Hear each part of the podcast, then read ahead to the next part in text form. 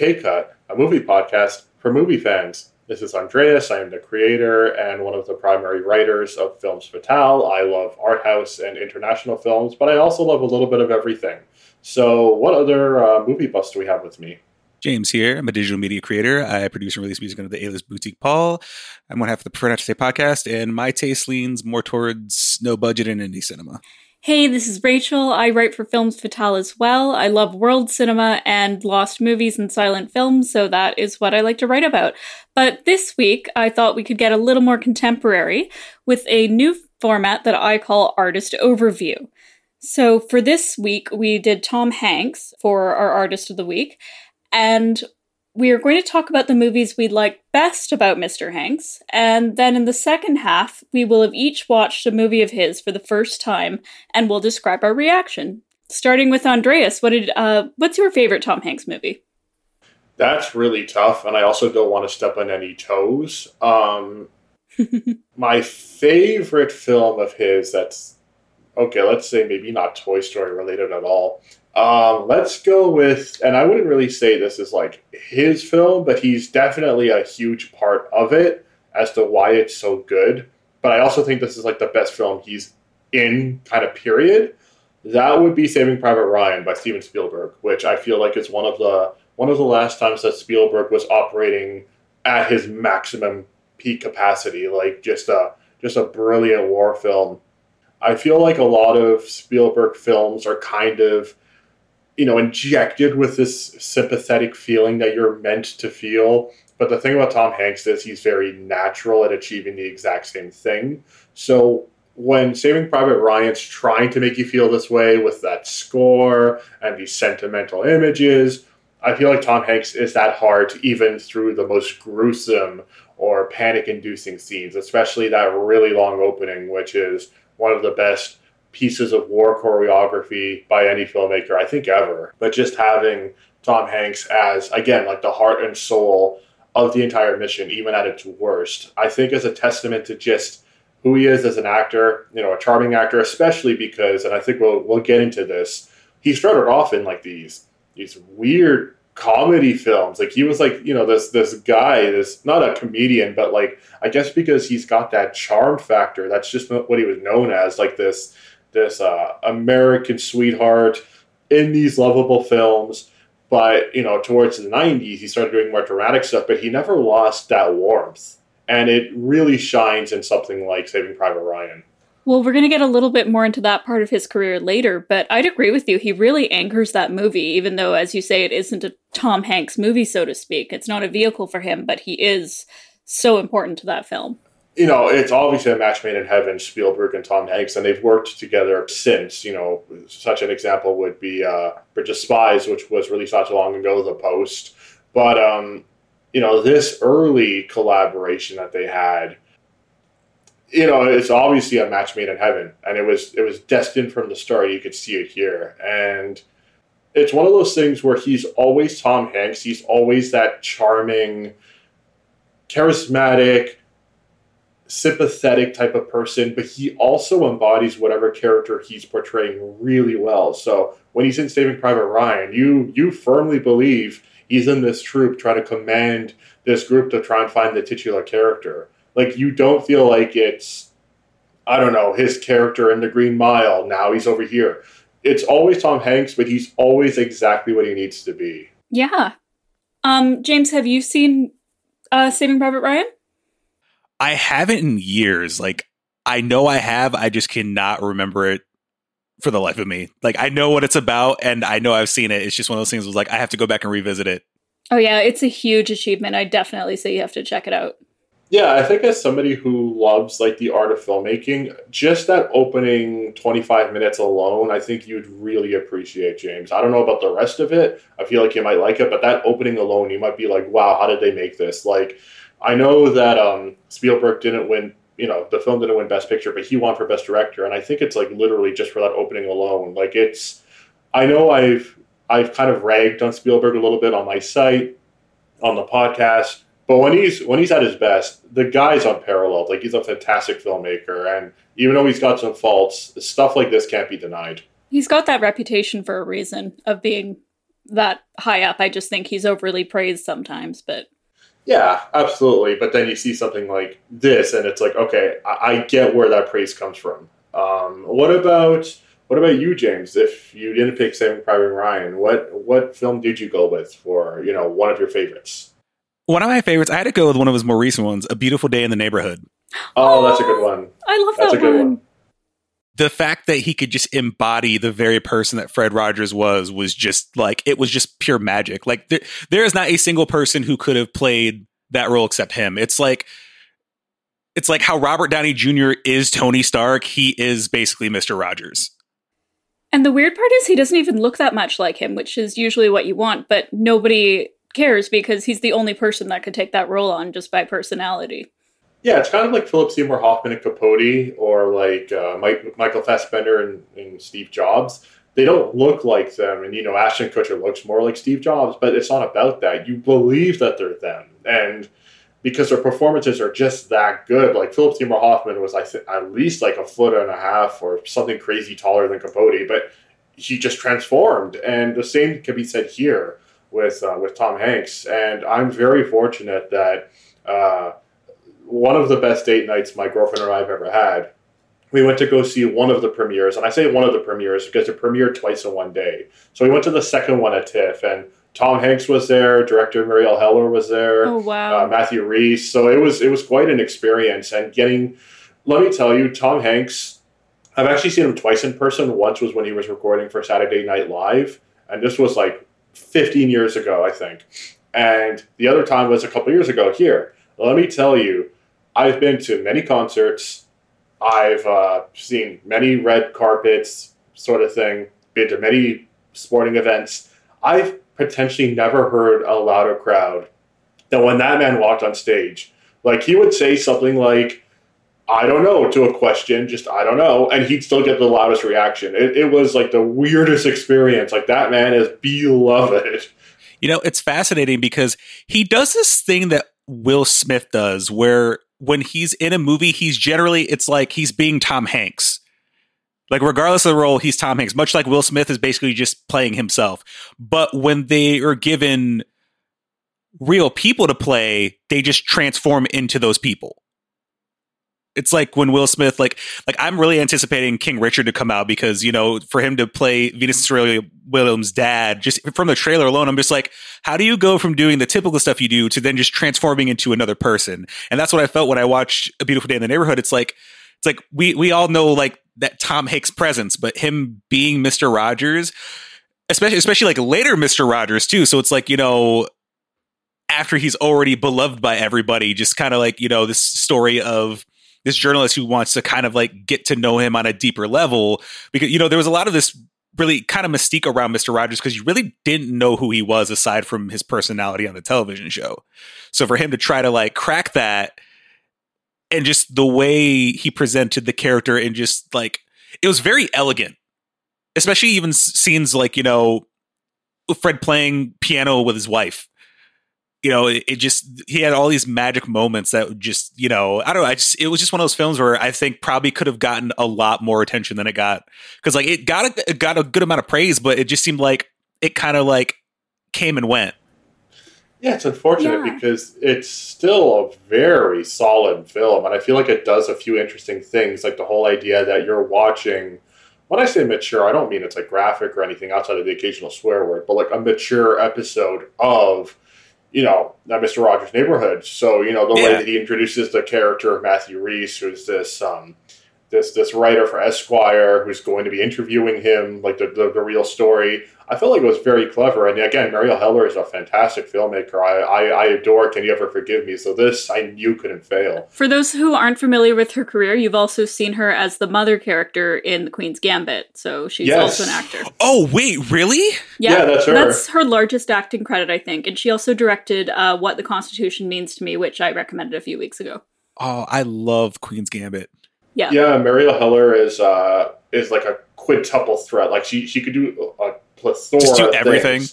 Yeah, and one of them is uh, directing. So no, she's she's great, and I, I await what she's going to come up with next. But uh, in that same breath, uh, we we anticipate Rachael's selection for what you picked for your favorite or one of your favorite Tom Hanks films. Is it is it big, and if so, why is it big? I love Big, by the way. It is not big. So Okay. uh, this one is um, it's not his best movie, but I would say it is one of the best examples of his performances, and that is Cast Away. Ah, Ah, classic. Yeah, that is the movie where the entire thing depends on him. If you had the wrong actor in that role, somebody the audience couldn't go along with, somebody who couldn't sustain all the tension of those scenes and transform from who he is at the beginning to who he is at the end, you wouldn't have a movie. And so this really is the quintessential Tom Hanks movie. I mean, the volleyball did all the heavy lifting, but unfortunately, we can't talk about him more than that. So, yeah, I would say that that to me is the definition of a good Tom Hanks performance. He's so compelling. His journey is so difficult, and he sells every step of it. Yeah, because you know when you brought up the, that the film itself is not fantastic, I, I would have to agree that it's it's pretty good. But if you had any other actor in that role, I can guarantee only five percent would have made it work. And Tom Hanks was in that five percent.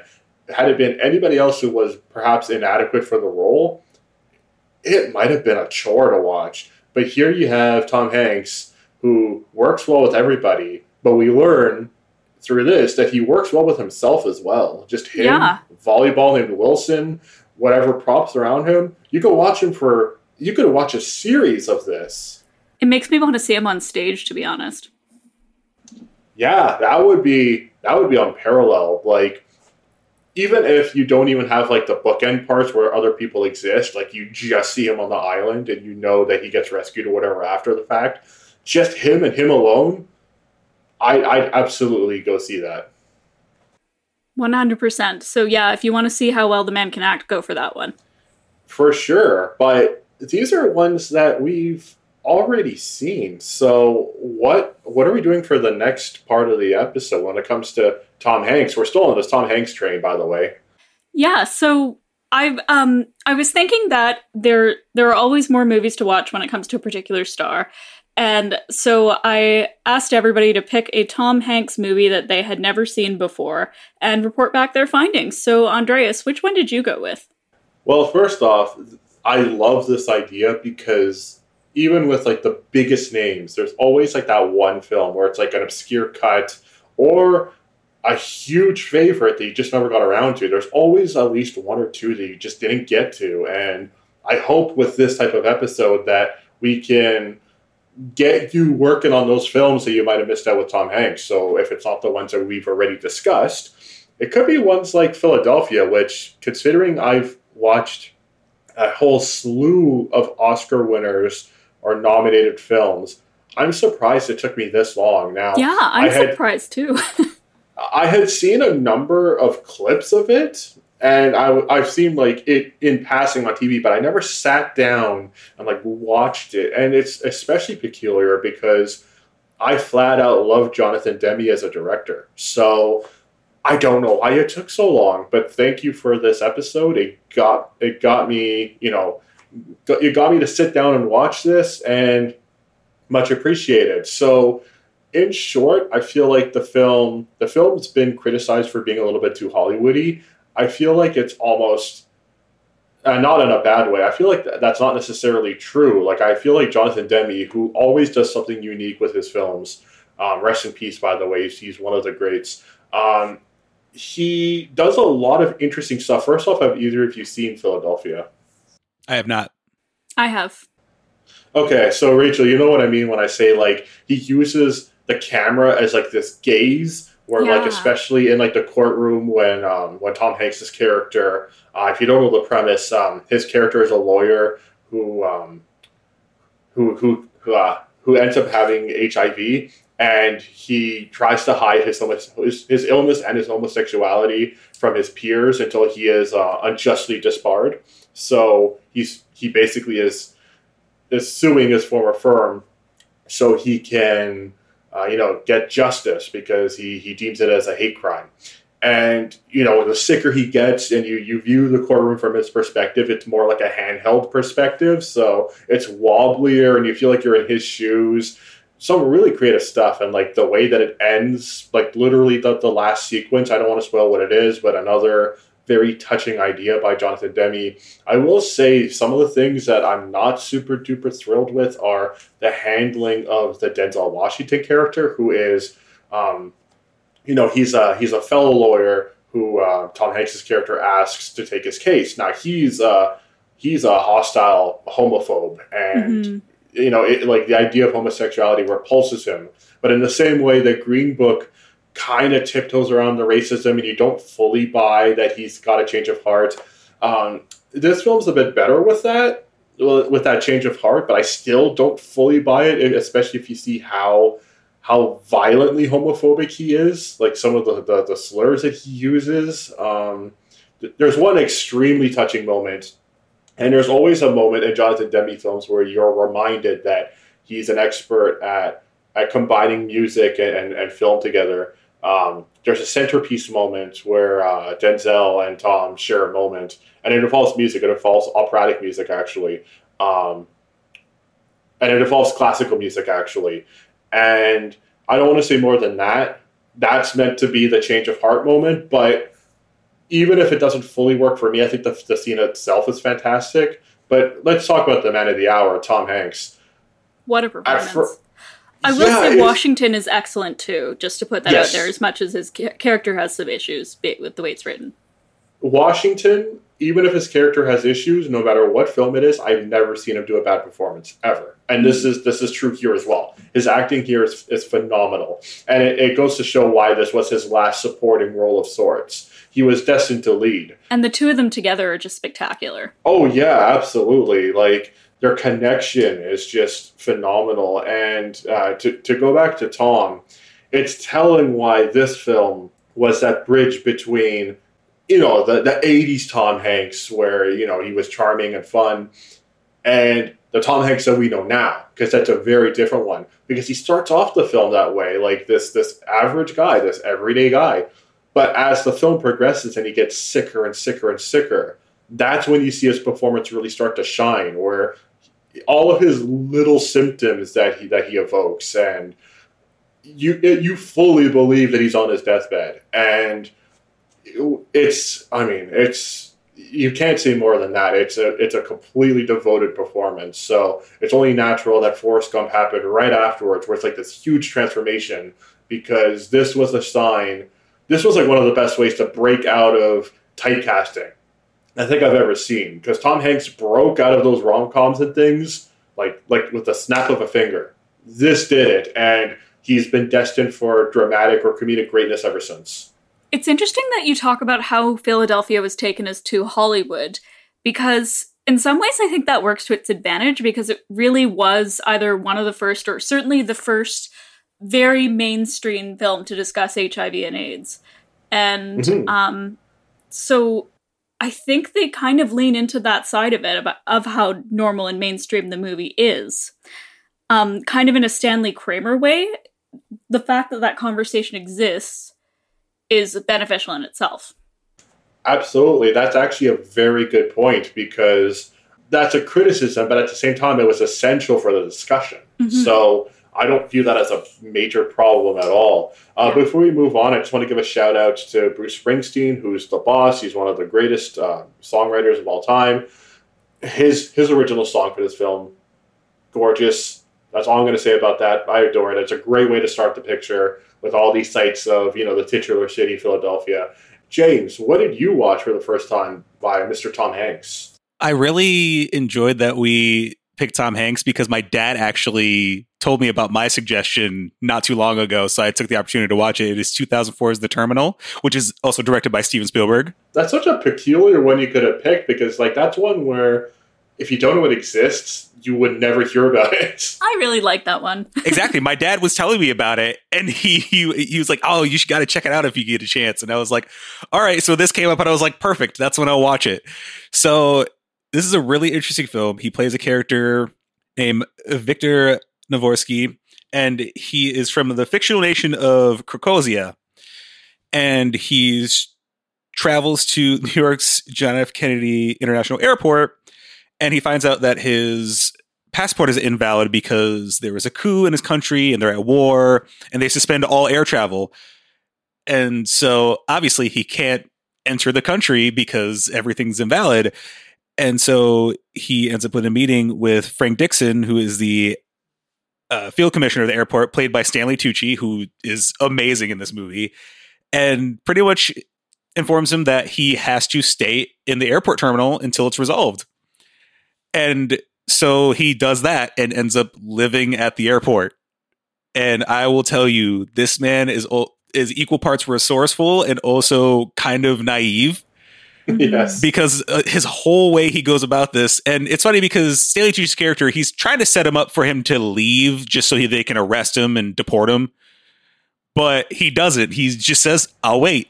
But and not so, even like cleverly, like he, he's like oblivious, which makes it hilarious. Oh yeah, yeah. It, it's just all these wild things that you know. It's you know he doesn't have any money. His money's no good there, and it's not like he can go exchange currency given the situation. So he figures out this thing. He realizes when people are bringing airport carts back to the cart rack, it brings out it, it, shoots out a quarter. So he starts collecting them to get money for food. And then you know eventually that ends because Stanley Tucci's onto it and kind of like kills that. But he actually ends up living in an abandoned terminal because it, it needs to be renovated. So he's living in there. And then he ends up you know making friends with the workers there. He ends up getting a job in the most odd way possible. It's just it's one of those movies where it's like it's it's one of those feel good movies that actually pulls off what it's trying to pull off. It's almost like Cast Away with extra steps if you think about it. Yeah, yeah. and it, it's just yeah, he just steals the show in every scene, and it's just really great. Uh, Catherine Zeta-Jones is also in it, and I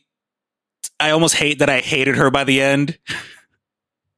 because of how things play out with her character but you know she ends up she, she ends up helping him out. But yeah it's just so interesting. And i'm not going to reveal why he's going to new york but it is the most touching thing in the world Aww. to hear him talk about when he actually explains it because you'll see him carry around this peanut can and everyone's wondering what's inside of it but he's always has it with him. But when you find out it's definitely a it's definitely worthwhile once you figure it out. But yeah it's just it's just such a bizarre happening in this whole movie just because of all the things he does in the situation and stanley tucci's losing his mind because he just can't believe that he it's not going the way he wants it to because he's literally just living there and there's nothing they can do about it like they're like hey you have to stay and he's not doing anything wrong it's interesting. During our discussion of Mr. Rogers, I was thinking that Tom Hanks is one of the few actors who can play a character that is good without being sanctimonious. Coming out of many actors, a character like that it would be insincere, it would seem phony.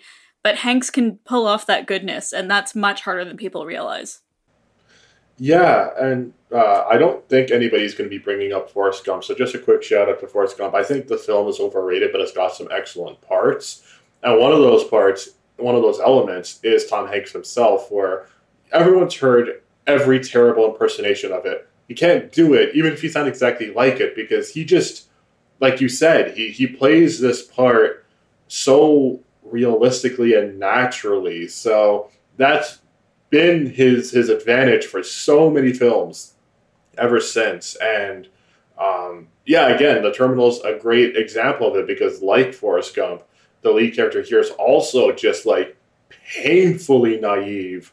But you don't feel annoyed by him, and you don't feel like it's it's a shtick it just feels like a real guy who just wandered onto the set and they're like, let's just shoot a movie around him. It just works. And you guys know it was based on a real story, right? Yes, yes, yes that was actually based on a person who ended up staying at an airport for 18 years. Yeah. Oh my god. Which they actually optioned the rights to that story, but then went with this, came up with this one instead. So that movie was originally supposed to be about that other guy, but they decided to come up with this new story. But I think the interesting thing, talking about how he effortlessly plays these kind of characters, I think it's because he sidesteps being a character. Like he's not a character actor, but he takes an approach like one. And I think that's what gives it the quality because it's like, it's not phony because he's not trying to be a character actor. Yeah, I, I would agree. He's often compared to Jimmy Stewart, and I think they have the same vibe. Oh, I've never heard that comparison, but now that I've heard it from you, it's a, it's a perfect comparison. They're exactly the same. They have the dramatic chops, the comedic chops, the um, the the warmness of entire nations. I just can't get over how charming he is, like in in this whole thing. And I, I think it's because the innocence the character has of being not from America, you know, and he's you know picking up things like like the way he learned English was actually really impressive. Mhm. Like he he, he got a book and then got a the version of the book in his own language and compared the two and taught himself. I was like, wow. I, I guess if you got all that time, People do that with the Bible to learn languages. That's extreme devotion. Then, oh my goodness, is it like the um, like the Greek Bible where you have like the two automatic translations? I'm guessing, so you don't need to buy two. Yeah, it's more you compare what they say to to each other, and um, I guess it could be like like uh, in the musical "Come From Away." There's a segment where a guy needs to calm down some of the people who are stranded in Newfoundland, and so he compares the two Bible verses and t- gives them the Bible verse to try to tell them not to be afraid. So like that. Oh, right on. Okay, Hmm. cool. But- Well, Back to the topic. Uh, yeah, that was the terminal, which, like I said, uh, if you just don't know it exists, you just will never find that it exists. Now, having said that, it's a hidden gem in his filmography. Speaking of which, though, I'm wondering if Rachael's is because, unlike the terminal, which I have seen, Rachael, I've never even heard of yours. What, what was the one that you picked? Right, so I went back in time a bit. We all know that Tom Hanks got his start in comedies, and this was when he was famous, but he wasn't really the superstar that he would soon turn out to be.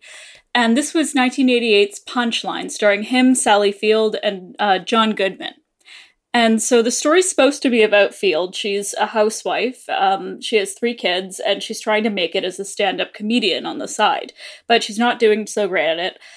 But Hanks plays a young man who's just flunked out of medical school. He's kind of a failure at everything he tries. And this is one of the most nuanced performances I've ever seen from Tom Hanks. He Really? is abrasive, he is miserable with his life. He but he still has those charming lovely moments, but there's this really unpleasant side to him in the movie and all these sad moments that I've never seen from from Hanks in a film.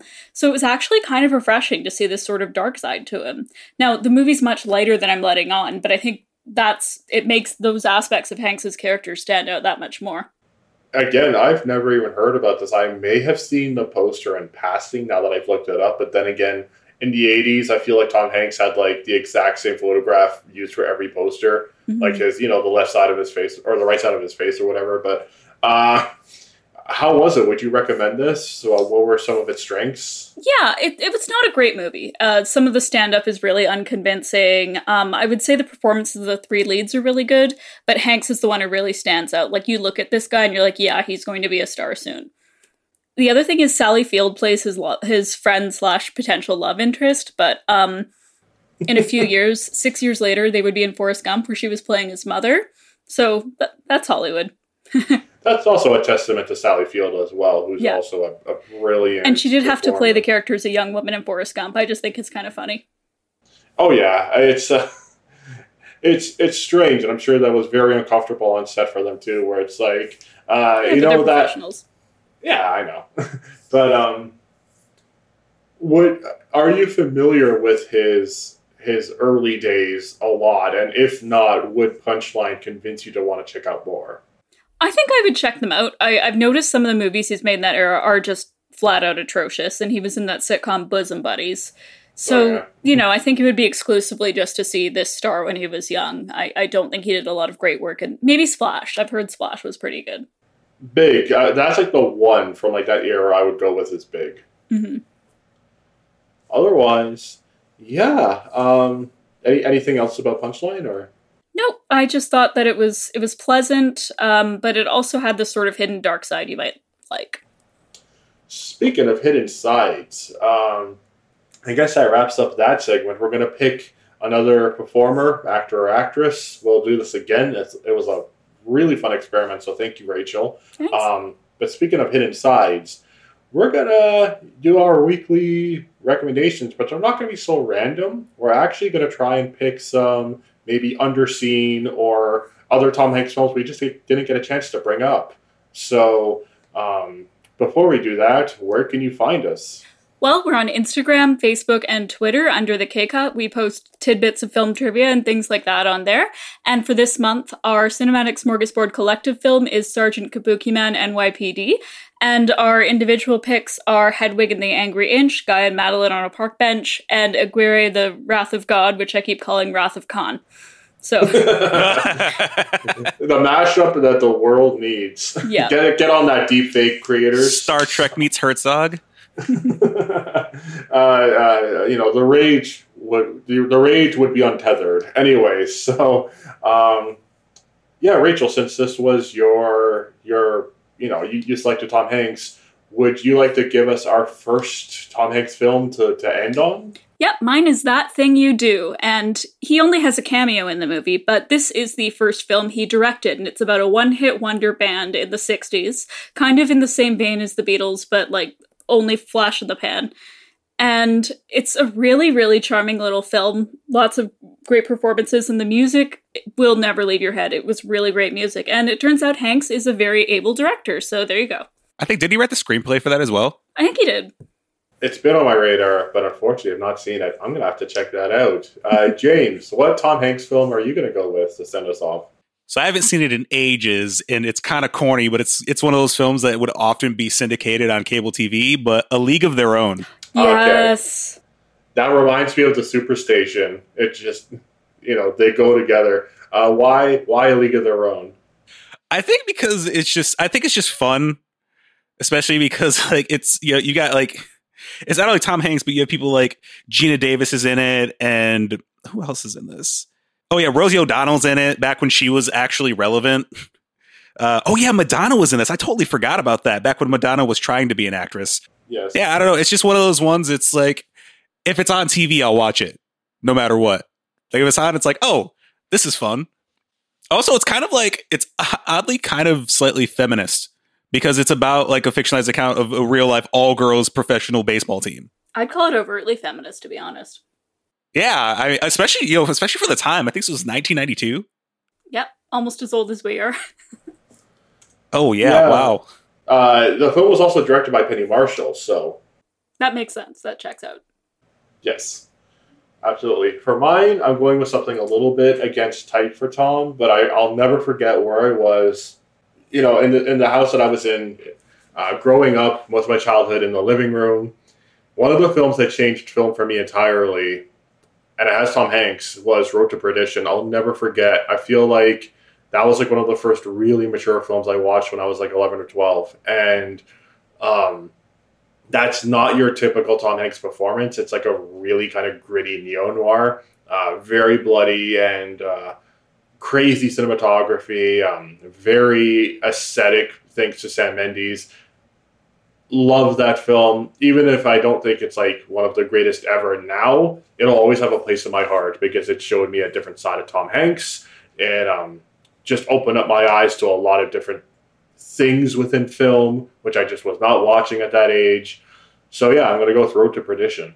I'm gonna have to check this out based on the cast alone. It's it's a really good one. Yeah, it's a really interesting film. It's one of those Um, ones I've been meaning to see, so I guess it's time. Yeah, like the uh, the art style, uh, the cast. Like I, I think you know, growing up, this was my favorite Jude Law performance for a very long time. Um, it's it's it's a really good one. So uh, T Hanks, thanks to Tom Hanks for everything. Uh, we're gonna pick a new celebrity to do this with, maybe in the near future. Otherwise, that was the K cut. Um, Tom Hanks, please endorse us, and we're going into the L cut now.